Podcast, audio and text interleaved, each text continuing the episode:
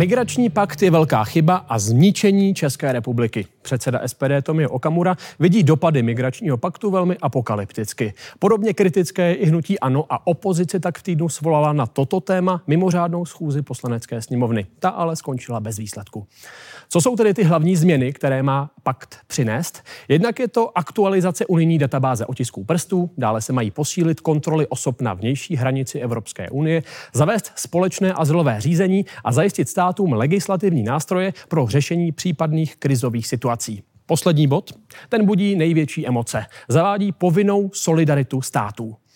Ty kvóty de facto nemají limit, Jinými slovy, je to jakési otevřené stavidlo. Vadí místo předsedovi Ano Karlu Havlíčkovi a zmiňuje také absenci jasného zohlednění toho, jak jsme v oblasti migrace pomohli ukrajinským uprchlíkům. Povinná solidarita má pomáhat státům, kde je největší nápor uprchlíků, tedy na státech na okraji Evropské unie, hlavně v těch přímořských, jako je Španělsko, Itálie nebo Řecko. Právě tyto státy volají po pomoci od zbytku Unie, která by jim dokázala alespoň částečně ulevit. Lec, kde je totiž situace jedním slovem zoufalá, jak můžete vidět třeba na této fotografii z italského ostrova Lampedusa.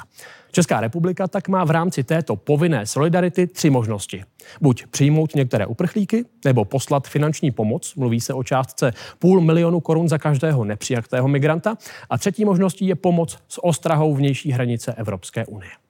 Migrační pakt neobsahuje pro Českou republiku povinnost přijímat migranty. Stát si může vybrat, jakou formu pomoci si zvolí, ujišťuje ministr vnitra Vít Rakušan.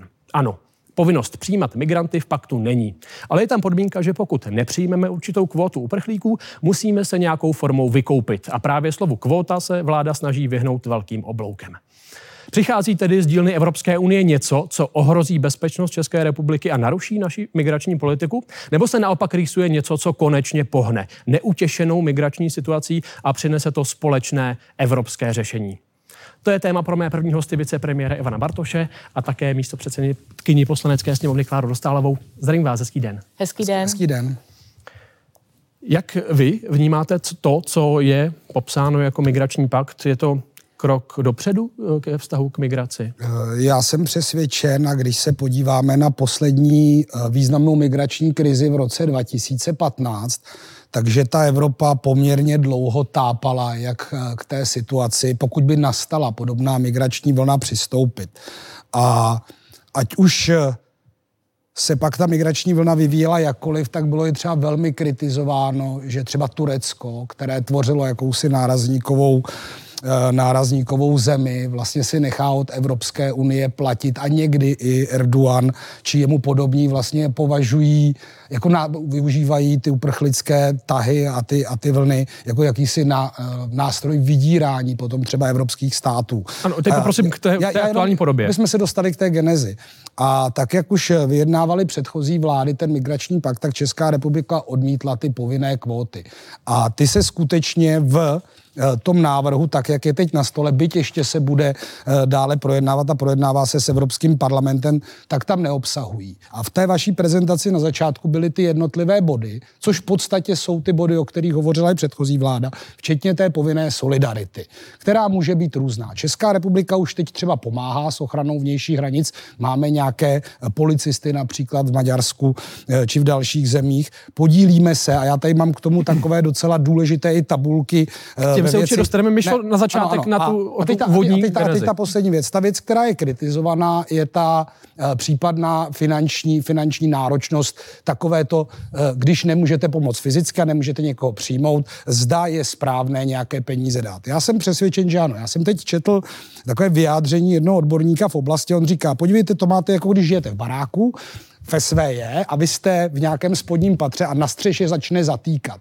Tak dokud nezatýká k vám, tak vy můžete říct, oh, tak to ať si vyřešejí ty partaje tamhle nahoře, ano. kterým kape Ale je to společný problém. Uh, ale je to domu. společný problém. Hmm. No tam, když zateče až dolů, tak taky může dole začít uh, vám plesnivě sklep a zase se to k vám dostane. Já si myslím, že ano, děkuji. migrační pakt je společné řešení, které umožňuje státům, ať už ochraně vnějších hranic, či v pomoci v místě, či s nějakou realokační politikou mimo EU, prostě společně pomoci. Nemůže to vyřešit jeden národní Děkuju. stát. Paní místo předsedkyně, jak vy vnímáte tu současnou podobu migračního paktu a sdílíte některé názory uh, pana ministra?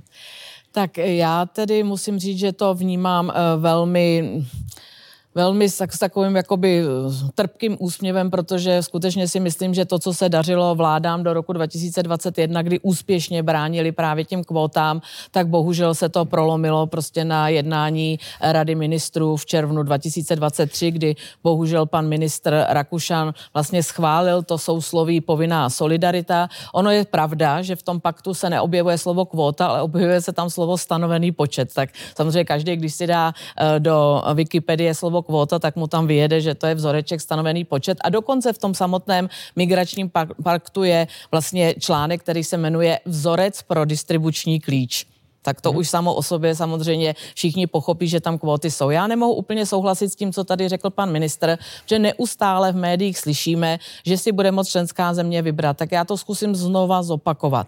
Ty návrhy jsou tam čtyři, jedno se teda týká krizového řízení a je to buď relokace, to znamená povinné přerozdělování uprchlíků, nebo je tam výpalné, to znamená, že když ho nepřijmeme, tak za to zaplatíme 20 tisíc euro, což je zhruba půl milionu korun, nebo je tam takzvaný capacity building, neboli že můžeme dát třeba policisty a tak dále. Ale Materiál. tento třetí tato třetí odrážka je jen na vyžádání toho státu. Když ten stát řekne, že nepotřebuje pomoc policistů, hmm. tak vám nezbyde nic jiného, než prostě buď to výpalné, anebo přerozdělit. Nic jiného tam není. A ještě musím zmínit jednu věc. Dokonce v tom migračním paktu je, že pokud se nebude přerozdělovat a nebude vlastně ta ochota spíše ze země budou chtít vyplácet a bude to třeba to přerozdělování nižší, jak 60%, tak Evropská komise to může státům nařídit. Takže se tady prosím nebavme o žádné dobrovolnosti ano. jsou tam prostě Teď tady zazněly ve směs diametrálně odlišné názory na ten migrační pakt, pane. Já bych, já bych možná zareagoval, není to Evropská komise, jo. O tom, o, tom, o tom, jak ta politika se potom aplikuje v rámci i jednotlivých členských států, protože třeba vnitřní bezpečnost je věcí každého státu v Evropské unii, eh, tak o tom rozhoduje rada tudíž, tudíž premiéři nebo ministři. Takže to není tak, že by Evropská komise, eh, komise rozdělovala nebo nějakým způsobem něco nařizovala, nařizovala státům. Státy v Evropě mají různý přístup k tomu. Já si pamatuju ještě v opozici, ale děje se to i teď, eh, vlastně v letech 2016, 2017, samozřejmě nejčastějším tématem libovolného velvyslance, který jedná z politiky, eh, ať to byla Itálie, Španělsko, Řecko, tak skutečně bylo hledejme jako Evropa společné řešení. Ten migrační pakt to společné řešení nabízí a pokud tady paní Dostálová hovořila o tom, a já bych fakt byl opatrný s tím výpalným, jo. Eh, a co prostě to tady je? Je to, je, to, je to nějaký si kompenzační vzorec, to máte jako ono bránit, my jsme teď měli problémy s tím, že státy nepřijímaly zpátky eh, že, Pardon, ale nelegální slovo, slovo migranty. používá třeba i pan, Bart, eh, pan Bartonček, váš koaliční partner. Bartošek, pardon.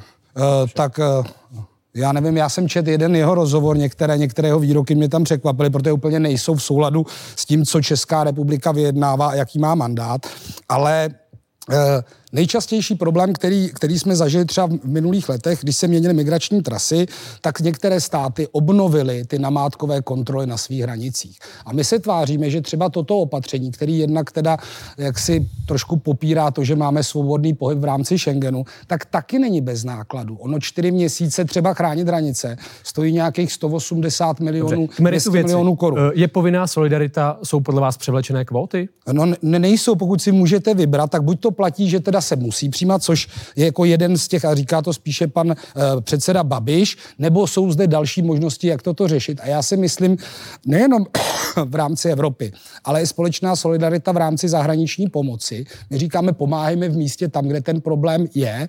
Já když se podívám, uh, které jsou ty země, kde ty problémy, kde ty ohniska jsou, tak Česká republika pomáhá. Řecko, Tunisko, Senegal, Bosna, Hercegovina, Afghánistán, Pákistán, Venezuela, Jordánsko. Když se ale musíme... podíváme Eh, na tu, na tu jednu z těch metod, tedy zaplacení za nepřijaté uprchlíky, tak to bude eh, stanoveno na základě toho, že nám bude vypočítán nějaký počet uprchlíků, o které se musíme postarat. A tak, jak je Tento počet je co? To není a teď, kvota? A teď, jak je je to nějaká kompenzace to, že se na těch kvótách nebudete podílet. Nejsou zde povinné kvóty přijímání uprchlíků, tečka. A jenom co chci říci, a to je možná i předmět sporu, zaznělo to i na té schůzi, kde vystoupili minister Rakušan. Česká republika je země, která byla nejvýraznější v pomoci uh, ukrajinským uprchlíkům před válkou.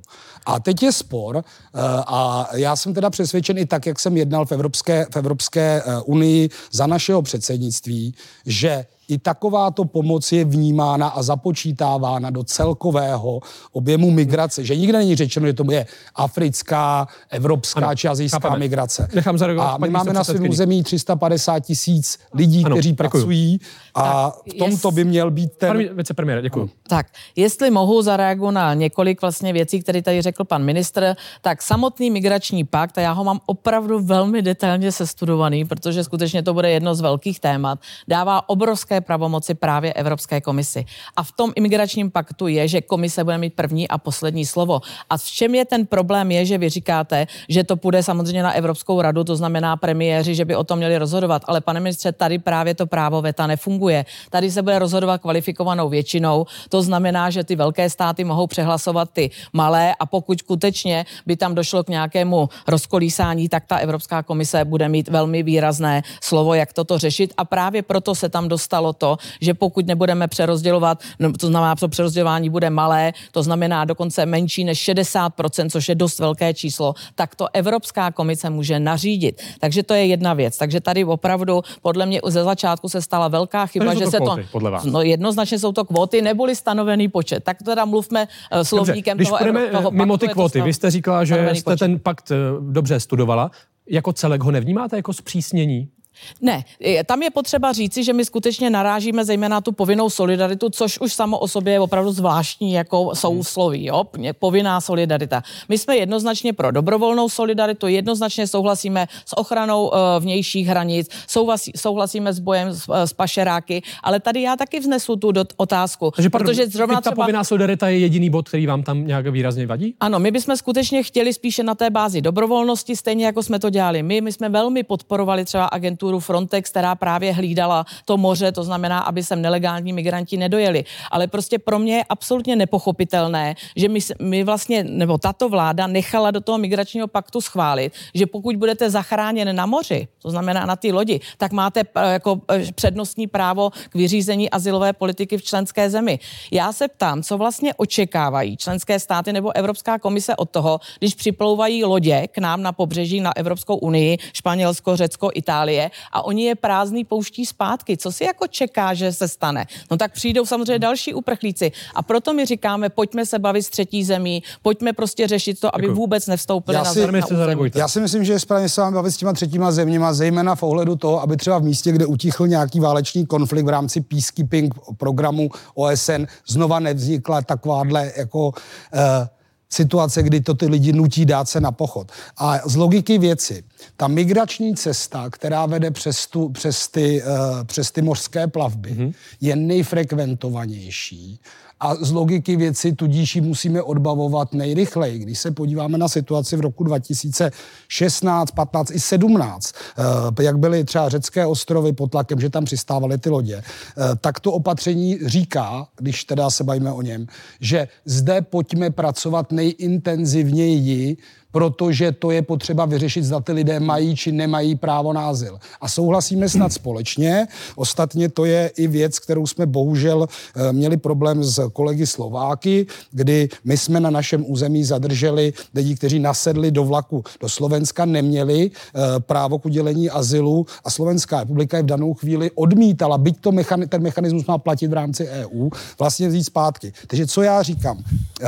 My se musíme snažit řešit situaci ideálně v místě, kde vzniká nějaký důvod k migraci. Ano, následně skutečně dle priorit umět odbavovat ty migrační toky a nelegální migrační toky, které jsou nejintenzivnější. A to je ta otázka těch připlouvajících lodí. Takže není to pozvánka, naopak, není to pozvánka plavte se na lodích, což zaznělo někde i na poli sněmovny, ale je to skutečně řešme ty problémy podle jejich intenzity. Ale já bych teda chtěla, aby se dopracovaly i další věci, které naopak v tom paktu vůbec ještě zahrnutý nejsou. Dostaneme a to jsou otázky zareagovat paní tak, Já teda nesouhlasím, pane ministře, s tím, co jste řekl, protože celé to opatření jsem v tom migračním parku, eh, paktu jmenuje Search and Rescue, neboli do češtiny přeloženo, zaplaťte si pašeráka a my vás zachráníme. No to je teda opravdu jako super. Takhle se... najděte a zachraňte. Ano, ano, ale samozřejmě říkám volně přeloženo do češtiny. To je skutečně pozvánka toho, já nevím, jestli si teda někdo řeší na to, že ti lidé, kteří sem takto nelegálně migrují, neumí číst. Věřte tomu, že ty neziskové organizace, ta podpora jich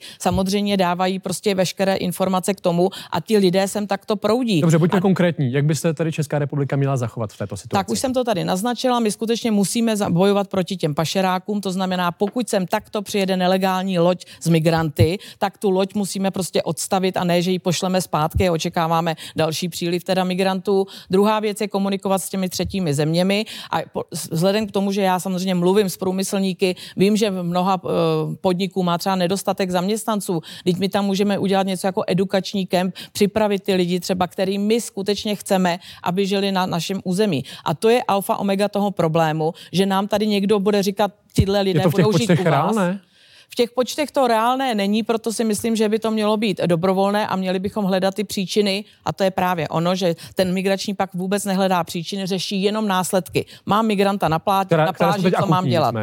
Mám, mám migranta na pláži, co mám dělat. Ale ty příčiny, proč odcházejí z těch zemí, ty bychom samozřejmě řešit měli. Ale musím říci, že ty státy se o to i pokouší Děkuju. v rámci rozvojové ministře, pomoci. Vy jste už uh, naťuknul tu vlnu, která je nejintenzivnější po moři. Uh, když se podíváme na čísla, z kterých vychází migrační pakt, tak ten mluví o nějakých 30 tisících minimálně. Eh, minimálně uprchlíků. Nicméně, když se podíváme na statistiky, tak loni počet žádostí o azyl v Evropské unii, nebo v Evropě, přesáhl 1 milion. Jak tomu, těm číslům máme rozumět, běžný divák eh, který tak, se dostane k takovým číslům. Tak samozřejmě žádost o azyl, stejně tak jako žádost o nějaký typ pobytu a teď máme i v souvislosti s válkou na Ukrajině eh, vlastně ten speciální režim ochrany mm. pro ty uprchlíky, tak, tak vy podstupujete nějaké řízení, které je v rámci Evropy teda poměrně přísné. Není unifikováno v rámci jednotlivých států. Takže vlastně vy, když dostanete, řekněme to, povolení k tomu být v jedné zemi v Evropě, logicky, logicky potom můžete po té Evropě putovat. Ostatně z tohoto důvodu Česká republika byla a stále je transitní zemí.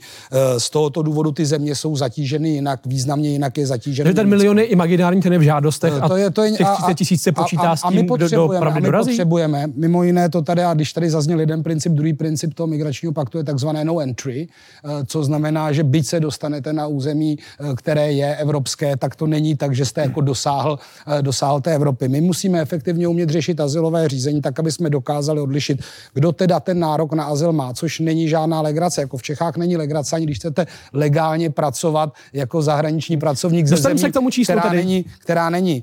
Uh, je, to, je to číslo za celou Evropu a když jsme tady hovořili, když jsme čelili vlně covidu a opět se vrátím třeba i k tomu, o čem hovořil bývalý premiér Andrej Babiš, tak ten apel na Evropu musíme být solidární a pomáhat si jako v nákupu vakcín byl velmi silný. A pokud je ten stejný apel na to, protože to je evropský problém, ta migrační krize, to není problém České republiky, to není problém Maďarska, to není problém severských zemí, to je problém celé Evropy, tak stejně tak my musíme hledat mechanismy, kterými případnou takovouhle migrační vlnu buď to zastavíme, ano, a ti, kteří zaznělo. mají nárok, Děkuju. tak rozložíme. A já bych teda nerad, aby tady zase běhali nějaký konvičkové a jim podobný a mluvili o masokostních moučkách a že máme potápět lodě prostě. Já vám místo předsedkyně, odpověďte mi prosím na to číslo. Ano, takže když si představíme jeden milion migrantů, to znamená na základě těch žádostí, těch žádostí na základě toho distribučního klíče, protože to je skutečně pro ty země by to bylo, by byl, byl schválen ten migrační pakt, jenom potřebu uvést na pravou míru. On bude schvalován v průběhu dubna, teď v Evropském parlamentu, proto my se snažíme ještě přimět vládu, aby udělala všechny kroky k tomu, aby to přijato nebylo. Ale přijme milion uprchlíků, na základě distribučního klíče by to znamenalo zhruba 70-80 tisíc lidí do České republiky a když ne, tak 40 miliard ročně. Takže, pane redaktore, my nemáme na důchody, na školství, na zdravotnictví a tady takhle vesele přijímáme tuto politiku, protože věřím tomu, že ty státy opravdu budou toužit potom, aby buď dostali peníze. Vy vnímáte, že to číslo je tedy reálné, když se zůstaneme u toho no čísla? No tak je, je to číslo za loňský rok, to znamená vzhledem k tomu, že si všichni přečtou tento migrační pakt, tak já naopak Proč očekávám, že další vlna té migrační, to je minimálně. To je minimální počet, na základě kterého to vlastně takto je uh, připravováno a všichni očekávají, že ta čísla mohou být vyšší. A tady se dostanu k té Ukrajině. To je sice pravda, že my máme pod dočasnou ochranou, ale já už jsem několikrát se tázala pana ministra, jak to vlastně s těmi Ukrajinci bude, že oni mají dočasnou ochranu, která nám ale končí v březnu 2025. Mm-hmm. A co se bude dít potom? Bude teda asilové řízení s Ukrajinci a tady já se teda ptám, jak jsou vlastně naplňovány české vyhlášky a nařízení, kde my vlastně e, asilové řízení vedeme s takzvanými, my rozdělujeme země na bezpečné a nebezpečné. Ukrajinu máme jako bezpečnou no. zemi a zároveň má statut kandidátské země, takže podle mě tam to takto nebude a je to 27 kritérií, která komise vyhodnocuje, z níž jedna budou Pane ministře, má Česká republika mě, dostatečně mě by, vyřešenou ještě, otázku by, ukrajinských uprchlíků? Mě, mě by ještě furt eh, zajímalo, protože ten migrační pak sám o sobě jako žádná čísla kolik nás bude stát jenom uprchlík neobsahuje. Tak já jak se chtěl to paní dostávat, odkaď jsou, odkaď jsou ty Tam výpočty. Máte za uprchlíka těch... 20 tisíc euro. tak to je hlavně vy. V samotném migračním paktu, v samotném jako migračním paktu nejsou stanoveny, nejsou stanoveny cena za uprchlíka, pokud bych použil vaši retoriku. Cena za uprchlíka za jednoho nepřijatého uprchlíka tam máte 20 tisíc euro. Tady máte distribuční klíč a ten se dělá podle počtu populace 50% a 50% HDP. To máte přímo, to je prostě v paragrafu se jmenuje Formula for Distribution Key, tak v angličtině, prosím, můžete si dohledat. To si ujasněte vy mezi sebou? No, prostě tak to tam je. A jsem vaše otázka. Otázka. Ano. Otázka na vás, eh, pane ministře, byla na to, zdali Česká republika má dostatečně vyřešenou právě otázku ukrajinských uprchlíků a to respektování v Evropě toho, že my už eh, uprchlíkům pomáháme. Tak eh, mě docela překvapilo a musím říct, když začala válka na, na Ukrajině a my jsme měli zrovna evropské předsednictví a řešili jsme to, že vlastně spousta těch zemí neměla představu, jakou roli v tom hrálo Polsko a Česká republika, že jsme skutečně eh, se otevřeli nejen jako země, ale i skrze zapojení lidí, třeba kteří nechali eh, ve svém bytě nebo v nějakém zařízení. No, ta integrace byla velká. Eh, takže, takže my jsme vlastně přibližovali, hodně noviny pokrývaly situaci na hranici a situaci, situaci na ukrajinském území pod útokem Ruska, ale málo kdo, málo kdo hovořil o tom, kolik lidí je na máte dostatečně a já musím říct, že já se na to dívám třeba optikou ubytování a v tom chráněném ubytování, kdy ten stát třeba přispívá uh, přes ty krajské struktury, už je minimum těch lidí, ale je tam ještě nějaké desetitisíce lidí bydlí v nějakém, řekněme, garantovaném bydlení. Ale většina, většina lidí, kteří sem přišla, mají ubytování již standardní. Ti, ono se trošku to dává tou skladbou uh, vlastně, kolik je tam žen, kolik je tam dětí, kolik je tam dospělé populace. Přes 100 tisíc normálně pracují a samozřejmě samozřejmě ano, eh, já jsem chtěl zůstat ten náraz, jsme, náraz jsme zvládli a otázkou je, jak se bude vyvíjet ta válka na té Ukrajině, ale uh, já Šlo musím o tu spojitost, že... že my jsme přijali tři, přes 300 tisíc ukrajinských uprchlíků, jestli máme dostatečně vyjednané v Evropě to, že na základě této pomoci ukrajinským uprchlíkům nemusíme tolik eh, plnit já ty kvóty asi, ostatní migrační. Já asi bych v těchto těch detailech, a není to žádný alibismus, neboť tuto část vyjednává ministerstvo vnitra hmm. za Českou republiku, třeba i s přesahem do, do gestce ministerstva ministerstva, eh, ministerstva zahraničí, ale já vlastně detaily, já u těch stolů s těmi jinými ministry, tam, kde se vedou ta jednání. Podle informací, které mám, i jak byly prezentovány, eh, tak eh, ten počet, počet uprchlíků související s ruskou válkou na Ukrajině je započítaný vůči, vůči té solidární části. To zaznělo, nemám tady další podklad, který by to byl něco jiného. Místo předsedkyně, vy to vy ano, máte vím, vím, vím mám tady podklady? dokonce jsem si přinesla, to je to teda, bohužel zatím je to dostupné jenom v angličtině, je to paragraf 7b, kde se hovoří o běžencích jako tak takových. To znamená, eh, pokud samozřejmě eh, má ta země co dočinění s nějakým masivním prostě přílivem běženců, tak se uplatní. Není tam žádná výjimka pro Českou republiku, žádná. Nemluví se tam ani o Ukrajincích. Je to obecně pro všechny členské státy. To znamená, kdo se potýká s velkým množstvím běženců, tak může požádat Evropskou komisi, která vyhodnotí na základě 27 kritérií, to znamená, kolik lidí je v detenčních zařízení, kolik vlastně jsme vyřídili žádostí a tak dále. Takže ta podmínka podmínka, nějaká výjimka? Tam... Ne, pro Českou republiku nic takového. Je tam skutečně, to se týká všech členských států.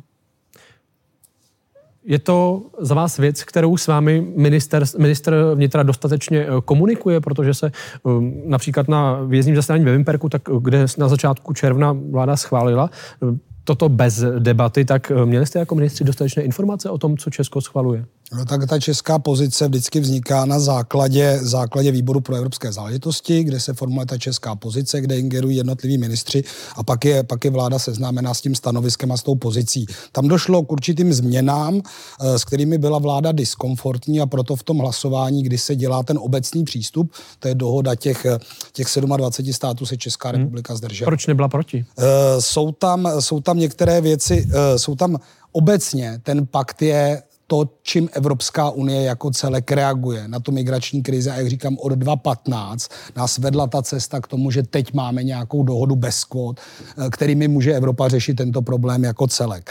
Eh, jsou tam věci, které, eh, které by se mohly zlepšit. Já mám třeba problém i jako člověk, který se věnuje digitalizaci a, a způsoby třeba práce s digitální identitou. Tam došlo k, třeba k posunu dokonce jako přísnějším směrem vůči úplně malým dětem do nabírání ano. biometrie a dalších. Eh, nicméně, nicméně, nicméně je, tam, je tam celá řada, je tam celá řada třeba práce s tou čekací procedurou na vyřízení toho azylu a Česká republika jako celek nebyla komfortní s některými těmi úpravami. Nicméně jako celek je to řešení, které jde pro. Evropu. Mám ještě jednu malou odbočku, když se bavíme o Ukrajině, tak ukrajinská eh, vláda stále více žádá o vracení mužů na Ukrajinu, kdy měli bychom, nebo jak by se k tomu měla stavět česká vláda, měli bychom eh, být ukrajinské vládě v tomto nějak nápomocní a můžeme vůbec? Máme proto nějakou legislativu? Já si nepředstavuji, že bychom expedovali někam na hranice lidi, kteří označí třetí země eh, na Ukrajině v rámci té povinnosti narukovali logicky asi eh, nějaké množství lidí. Já když jsem teď viděl dotazník v České republice, kolik lidí by bylo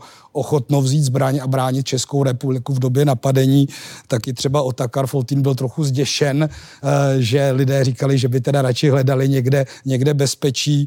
Eh, nepracujeme s tím nějak eh, tím způsobem, že by, že by Česká republika jaksi pracovala s nějakými jako seznamy lidí, kteří mají být navráceni, alespoň co já vím.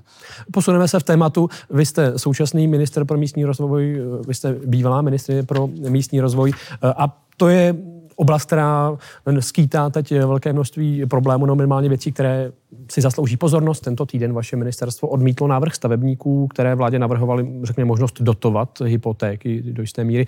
Proč? Uh, já, když se podívám na vývoj v předchozích deseti letech, kdy ještě před covidovou krizí se poměrně jako stavělo. A i v loňském roce bylo v Praze jako dokončeno snad 40 tisíc bytů. Celý 40 tisíc. Jo, což kdyby jich bylo 100 tisíc, možná už to jako něco vyřeší. Ale uh, vy jako pokud chcete zvýšit dostupnost bydlení, eh, tak to přece není na té straně jakoby stimulovat, stimulovat jednotlivce a nabídku. Stát není Česká národní banka, která upravuje z racionálního důvodu uh, ty kurzy, na základě kterých se pak dopočítávají hypotéky. Já si myslím, že to je celé jako o šíře nabídky. A ať už je to stavební zákon, kde jsme měli tady s paní Klárou Dostalovou rozdílný názor na tu strukturu, ale nakonec jsme se jako strany opozice koalice domluvili a prvního sedmí by měl začít platit nový stavební zákon, což je alfa omega ve zrychlení povolování staveb. A já jsem teď viděl, že už teď, když ještě ten zákon jako neplatí jo, mm-hmm. v té plné víři, tak většina staveb v Česku se teď povolí do roka.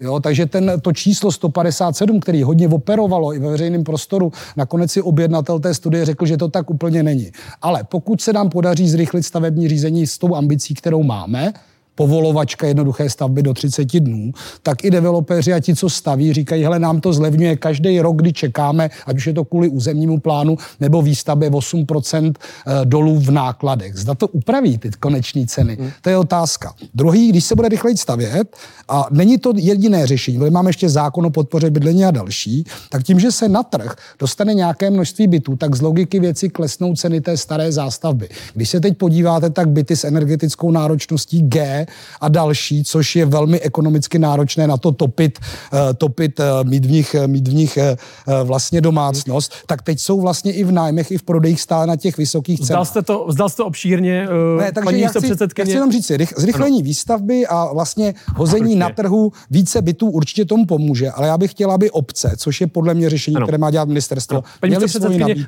Pan minister zmínil ten stavební zákon. Ty parametry, které se tady teď eh, blíží od 1.7. jsou dostatečné k tomu vyřešení té bytové situace? Tak určitě to stavební, zrych, eh, stavební řízení zrychlí. Tady musím souhlasit s tím, že prostě čeho je málo, to je drahé. Takže teď jsme v této situaci, že skutečně musíme rozpohybovat tu bytovou výstavbu. Tady my nesouhlasíme právě s tím zákonem, tak jak ho předložil pan ministr zákon o podpoře bydlení, že tam není ani koruna o investicích. To je jenom opravdu o tom, že si můžu od soukromníka eh, ta prostě obec pronajmou byt a dá, potom ho nabízet dále, ale tam skutečně si budeme muset ještě na půdě sněmovny vy, eh, vysvětlit ta, ta, ta vlastnická práva k těm bytům, protože pan minister má v zákoně státním fondu podpory investic, že když to bude váš soukromý byt, tak nesmíte nárokovat více jak 90% jako by těch nákladů toho jako do nájemného, než to, když to bude obec, veřejný sektor, tak může v podstatě jako 100%. Tam je teda nepoměr a podle mě jako ty soukromníci nebudou mít moc zájem to dávat. Stejně tak jako apelují obce samozřejmě na pana ministra, že pokud samozřejmě to pronajmete jako obec něko, nějakého soukromníka byt a on ho celá zdevastuje, tak obec je ten, kdo to musí ten byt dát do původního stavu a obce se tomuto brání, protože oni dle zákona o obcí mohou ručit maximálně do trojnásobku, čtyřnásobku, takže tam je i trošku problém s tím, když přestane ten nájemník platit eh, nájemné, tak jak se to vlastně bude vymáhat. Všichni víme, že by to chtělo trošku narovnat ještě občanský zákonník, co se týká nájemného jako takového. U hypoték, tam jenom jednu malou poznámku. No, ona ministerstvu pro místní rozvoj je v šuplíku program, který pomáhá, když jsou úroky nad 5%, ale já tady souhlasím s tím, že by stát neměl prostě sanovat jakoby soukromý sektor, banky a tak dále, ale nerozumím tomu, proč se stát nesnaží pomoci mladým lidem, kteří jsou nejvíce ohrožený v těch hypotékách. A já jsem o tom mluvila i ze zástupci České bankovní asociace, dokonce pan minister Staňura říkal, že na tom něco může být, slíbil mě jednání a jde jenom o to, aby mladí lidé, když si vemou hypotéku narodí se jim miminko a starají se o to dítě třeba do, v rámci předškolní do, eh, docházky, aby mohli splácet pouze úroky, nikoli v jistinu. A v ten moment se vám ta splátka hypotéky sníží skoro o 50% v těch nejhorších Děkuji. momentech, které máte. Jo, já jsem rád, že to tady zaznělo a, a byl do toho vtažen minister financí.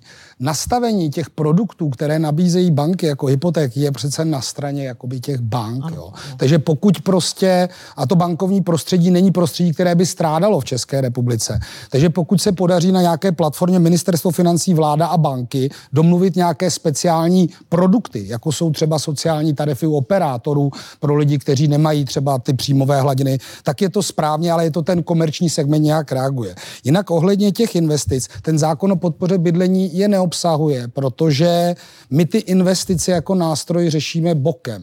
Ve státním fondu podpory investic i skrze Národní plán obnovy a děkuji za urychlené projednání vlastně změny Dobře, zákona o fondu. Ta konkrétní eh, pomoc teď eh, probíhá? Třeba těm mladým rodinám je to skrz ty volné rámci, byty, které rámci, byly několikrát zmiňovány? Ten zákon ještě neplatí, ale některé obce v danou chvíli mají ten kvazibytový fond a my jsme v debatě s majiteli třeba jednoho nebo dvou bytů, kteří říkali, pokud by nám byly garantovány tyto záruky od obce, my tam ten byt vložíme a zhruba 70%, tak to pozitivně se k tomu vyjádřilo, že by toto udělali. Oni si můžou vzít nějakou agenturu, která to pronajme, ale tam platí jakési fee a není to úplně, není to úplně eh, bez nákladu, zatímco ta obec by převzala skrze státní záruky mm-hmm. jistou garanci nad těmi byty. Ale my ty investice máme připraveny, čekáme na uvolnění Národního plánu obnovy 4,5 miliardy a pak v ten moment skrze dostupné bydlení, které míří na začínající rodiny, seniory, ale třeba i potřebná povolání, tedy klidně středně příjmové, středně příjmovou oblast, tak dokážeme vlastně pomoci finančních nástrojů. My máme dohromady stát a evropské prostředky zhruba 10 miliard v následujících třech letech a očekáváme zapojení zhruba 10 miliard komerčního sektoru. Paní místo předsedkyně, vy jste před těch odpovědí kroutila hlavou, jak vy byste řešila tuto situaci? Tak já jsem kroutila jenom hlavou nad tím, že ten zákon vlastně obsahuje to, že vzniknou poradenská centra v jednotlivých krajích za 1,5 miliardy ročně. Ta centra mají na pomoci mladým lidem, seniorům, komukoliv najít bydlení, ale to bydlení na trhu prostě není. Takže my budeme mít rady porady Hybernská 12 za 1,5 miliardy, ale v podstatě skutek utek. Já si skutečně myslím, že se musí začít nějakou cílenou podporou toho bydlení. Já jsem očekávala třeba od tohoto zákona, že se do toho zapojí penzijní fondy, že skutečně prostě začne masivní výstavba bytů. Určitě držím panu ministrovi palce ohledně toho dotačního programu Dostupné bydlení z Národního plánu obnovy. Tam mám jenom jeden velký otazník. Celý Národní plán obnovy nám končí zhruba v polovině roku 2026, ale pan ministr mi slíbil černé na bílém, že komise souhlasí s tím, že to stačí jenom za závazkovat a bude to. A já si rozhodně přeju, aby ten program takový takový byl, aby se to nastartovalo. Určitě ruku v ruce musí běžet nějaká podpora mladým rodinám. Už jsem tady říkala, jaká ta forma podpory by mohla být. Bylo by to opravdu velmi jednoduché řešení. Mají to ve Švýcarsku, mají to všude možně. Nevidím důvod, proč by se mladým rodinám nemohlo. Kdybyste dostali ještě k jednomu tématu, vy jako vicepremiér pro digitalizaci. Já bych chtěl ještě zareagovat.